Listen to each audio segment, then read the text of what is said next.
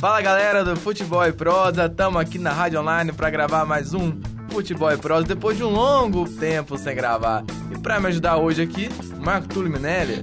Fala galera, bom dia, boa tarde, boa noite, estamos de volta aí para quebrar tudo.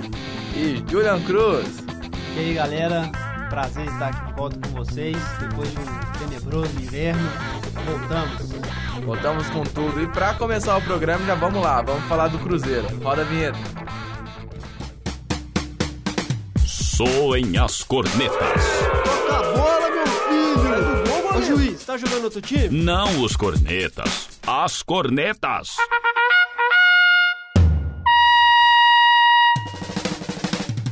Futebol com informação e opinião. É hora de futebol e prosa. O Cruzeiro venceu a última partida de quarta-feira do Campeonato Brasileiro, venceu a Ponte Preta no Moisés Lucarelli, venceu de virada e distanciou um pouco da zona de rebaixamento. Um fale um pouco da, da atuação do Cruzeiro e do que esperar agora com o novo treinador, Mano Menezes. É, essa vitória eu acho que não dá para colocar na conta do Mano ainda, né? Porque o cara não chegou ainda, não, não treinou, não mostrou ainda o, as mudanças que ele propõe aí pro Cruzeiro. O David, que foi auxiliar do Luxemburgo e acabou sendo efetivado agora pelo Cruzeiro como, como auxiliar técnico, foi o treinador da partida e já fez algumas mudanças no, no, no time que vinha sendo escalado pelo Luxemburgo. E teve jogadores aí que já demonstraram, não dá para analisar por um jogo, mas que demonstraram uma diferença do que vinham jogando com o Luxemburgo. Então acho que ficou claro aí que o treinador os, os jogadores estavam aí não, não se entendendo. É, você falou que, que não dá para colocar na conta do Mano, mas dá para colocar essa desmotivação que o time tava jogando na conta do Luxemburgo. O Cruzeiro não, não tava jogando nada bem, era um time muito irregular, vinha jogando muito mal. E pelo menos nessa primeira parte do, a, com o David à frente do time, o time mostrou evolução, mostrou que, que é um time que pode melhorar, um time que foi um pouquinho mais encaixado. Teve novidades, o Alano jogando entre os titulares, a volta aí do William, o Williams de volante também como titular. E a gente espera que, o, que o, agora com o Mano Menezes à frente do trabalho, o time continue crescendo, né? continue evoluindo. O Cruzeiro fez é, principalmente um bom primeiro tempo contra a Ponte Preta. Ele caiu um pouco de produção no segundo tempo, mas conseguiu sair de lá com a vitória e a gente espera que continue indo muito bem.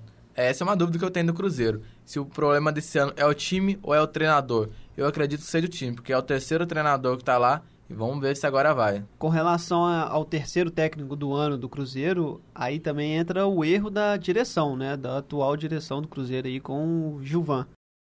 É, o erro principal foi ter, ter demitido o Marcelo Oliveira. O técnico bicampeão brasileiro merecia um pouco mais de, de, de respeito, mas isso a gente já falou, já cansou de falar. E o erro maior foi nessa reposição. Se o time já não vinha demonstrando o mesmo futebol, se precisava de uma mudança, Luxemburgo não era a mudança que o time precisava, que o clube precisava. Um treinador desatualizado, é, com, com táticas desatualizadas, um treinador com, com métodos de treinamento que, que são questionáveis. Então, um erro acabou gerando um outro erro. É, e o. Você tá falando Luxemburgo aí, é um treinador arcaico, velho. O cara não. Parece que ele não, não evolui, não, não muda. Fica aqueles mesmos métodos que já fizeram sucesso no passado, mas que não estão fazendo. E mais um, um, desses problemas dessa troca de treinadores é que o Cruzeiro atualmente tem pagado, vai pagar três treinadores, né? Tem o, o Marcelo Oliveira, que, que o Cruzeiro ainda está pagando por ele. O Luxemburgo, que acabou de sair, o Cruzeiro vai continuar pagando. E agora o Mano Menezes. Então, um dinheiro que o Cruzeiro poderia economizar mantendo o Marcelo Oliveira e provavelmente não estaria na situação que está hoje. Ou então, depois que o Marcelo Oliveira foi mandado embora, pelo menos trazendo um cara que, que provavelmente ia encaixar, né? E diferente do que aconteceu com o Luxemburgo. E aí também entra a situação financeira do clube, né? Que é um clube que precisou vender jogadores no começo do ano, que para montar um time bicampeão brasileiro gastou muito dinheiro. Então essas, esses gastos com ex-treinadores é um, é um prejudicial a mais pro, pro clube. E agora vamos ver o, o, o que o Mano tem para mostrar aí para esse time. É um cara que ficou um tempo afastado do futebol, ficou preparando, tem, tem no currículo aí alguns títulos com clubes como Corinthians e Grêmio, chegou à seleção. Então eu acho que o, o, o que tem que ser feito agora é o Cruzeiro manter na Série A que é o principal para esse ano, é o que resta para esse ano, e planejamento para os próximos anos, até porque, pelo tempo de contrato do Mano, é um cara ainda que a gente espera que fique um pouco mais. Palpites para o jogo de feriado: Cruzeiro e Figueirense, 11 horas no Mineirão, domingo. Cruzeiro vai passar um pouco de sufoco, mas acho que ganha. 2 a 1 o palpite é que o Cruzeiro vai conseguir ganhar o jogo um pouquinho mais tranquilo, 2 a 0 Eu acho que vai ser um jogo difícil, mas com a vitória do Cruzeiro. E virando a chave do nosso programa, vamos dar sequência aqui. Vamos falar do Galo. O Galo que jogou quarta-feira no Independência e perdeu para o Atlético Paranaense. Um jogo marcado por muitas polêmicas, muitos erros de arbitragem, que no final geraram a raiva dos torcedores, dos jogadores do Atlético e até do presidente Daniel, é, até do presidente Daniel Nepomuceno que você tem falado sobre o jogo, sobre as polêmicas que envolveram e, a, e, o campeonato que segue? Eu acho que ficou, ficou meio na cara, assim, tá cada vez mais que o Atlético está sendo prejudicado. Tá preju tá sendo, foi prejudicado, está sendo prejudicado, tem razão de reclamar, mas especificamente nesse jogo, o Atlético perdeu muito gol e isso tem que ser levado em conta também. O Atlético não pode ficar perdendo tantas oportunidades, jogou bem, criou muitas oportunidades e perdeu muito gol e depois coloca a culpa exclusivamente na arbitragem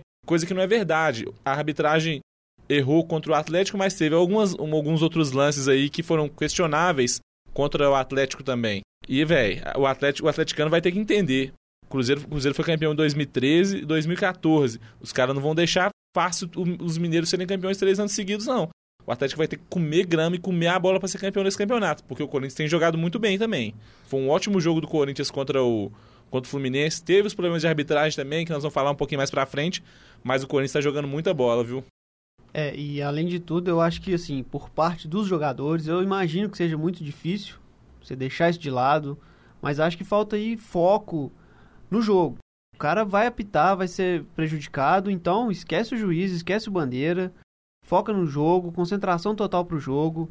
É, é, correr e brigar. O Atlético teve chances de ganhar o jogo, de marcar gols, eu acho que isso aí também está sendo um ponto que, que tem que ser observado, porque contra o Grêmio foi a mesma situação. O Atlético teve chances, criou bastante chances de gol e acabou levando os gols e perdendo o jogo. Contra o Atlético Paranaense também.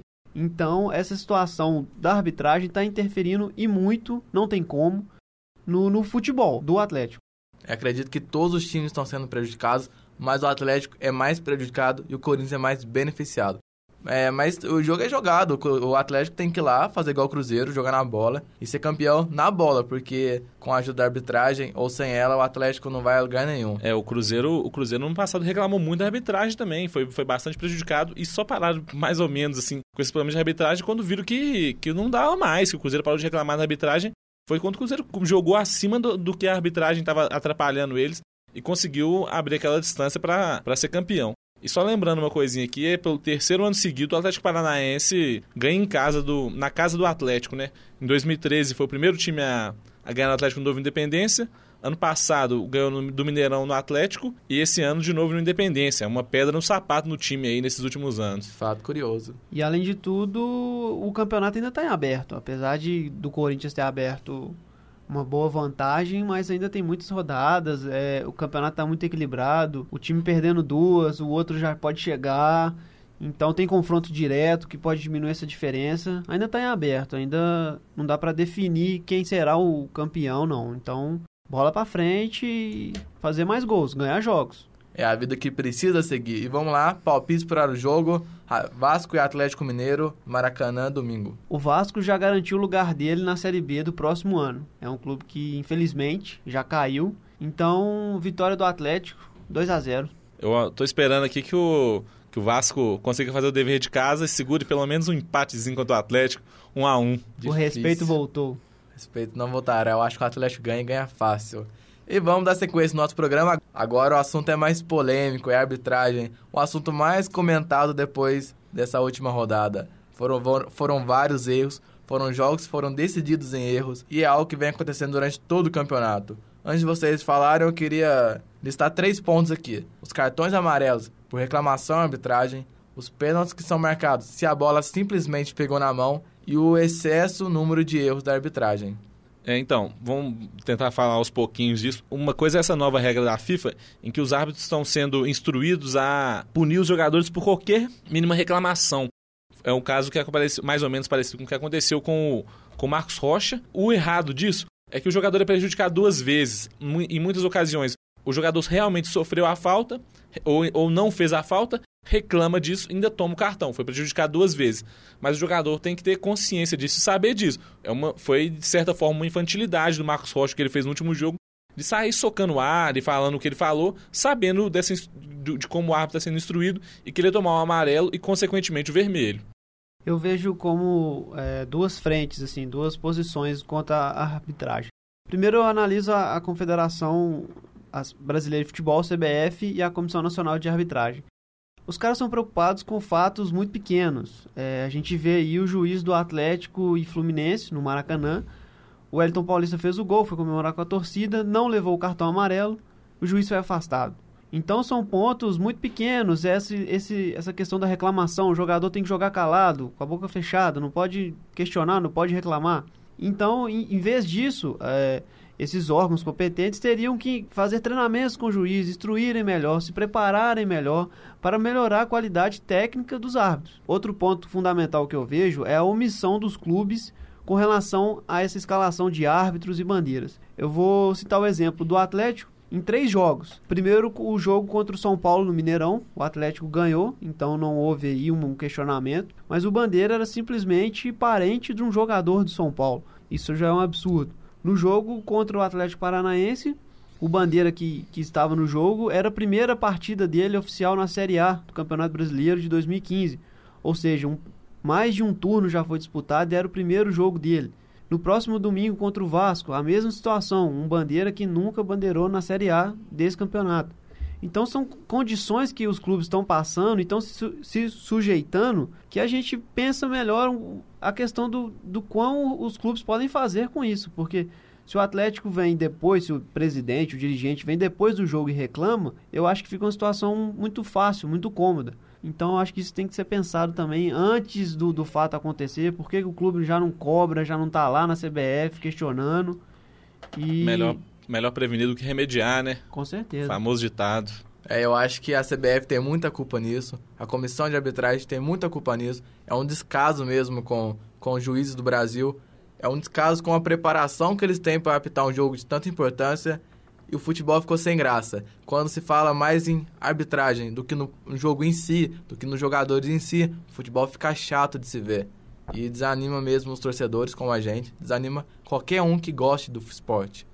Mas vamos lá, Futebol e Pros de hoje fica por aqui. Essa foi uma experiência nova, um programa mais curto, mais dinâmico, mas com mais frequência gravaremos para apresentar para vocês o melhor do melhor conteúdo possível. E queria agradecer a participação dos nossos comentaristas, Marco Turminelli, Valeu, Fred, valeu, Júlia. Uma honra estar aqui com vocês. Queria mandar um abraço pro, pro Thiago, nosso amigo do, do nosso concorrente aí, mas que não deixam de ser nossos amigos do show de bola. E vamos que vamos. Tomara que a gente esteja logo de volta aí depois de um longo tempo parado. Valeu, Marco Túlio. E Júlia Cruz. Valeu, galera. É muito bom estar com vocês novamente. Mandar um beijo. Meu amor, Olivia, beijo. Valeu, Júlia. E também queria agradecer a todos os nossos ouvintes que nos acompanham aí pelas nossas redes sociais, pelo, pela rádio online. E também não deixe de seguir os nossos textos no nosso blog, futeboleprosa.wordpress.com. Também tá lá no Twitter nosso, arroba underline futebol e no Facebook. Curta a nossa página, facebook.com.br futebol e prosa. Valeu, galera. Até a próxima. Abraço. Futebol e prosa.